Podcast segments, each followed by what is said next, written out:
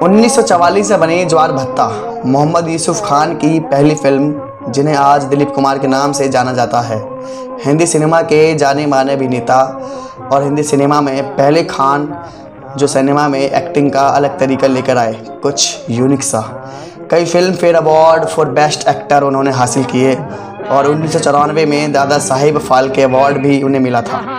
किस्सा खानी बाज़ार पेशावर के रहने वाले एक छोटे से व्यापारी के बेटे दिलीप कुमार साहब का जन्म 11 दिसंबर 1922 में हुआ था। दिलीप कुमार साहब ने हिंदी सिनेमा में कदम 1944 के बाद रखा था और पैंसठ फ़िल्मों में काम किया।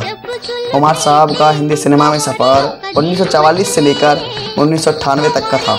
जब किसी को एक्टर बनना होता था तो वो कोई डिग्री नहीं लेता था।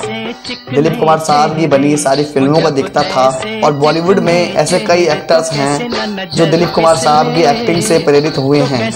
सन 2000 और 2006 के बीच इंडियन नेशनल कांग्रेस के द्वारा दिलीप कुमार साहब को राज्यसभा का मेंबर नॉमिनेट किया गया था। कुमार साहब की अभी पिछले काफ़ी दिनों से तबीयत खराब चल रही थी और आज सात जुलाई 2021 को उन्होंने इस दुनिया को अलविदा कह दिया। कई बड़ी बॉलीवुड हस्तियों ने दुख जताया है। दिलीप कुमार साहब को हिंदी सिनेमा में ही नहीं, बल्कि पूरे वर्ल्ड में उन्हें एक जाना माना अभिनेता माना जाता है। दिलीप कुमार साहब और उनकी फ़िल्में हमेशा हमारे दिल में रहेंगी। सारे शहर में आप सा कोई नहीं कोई नहीं।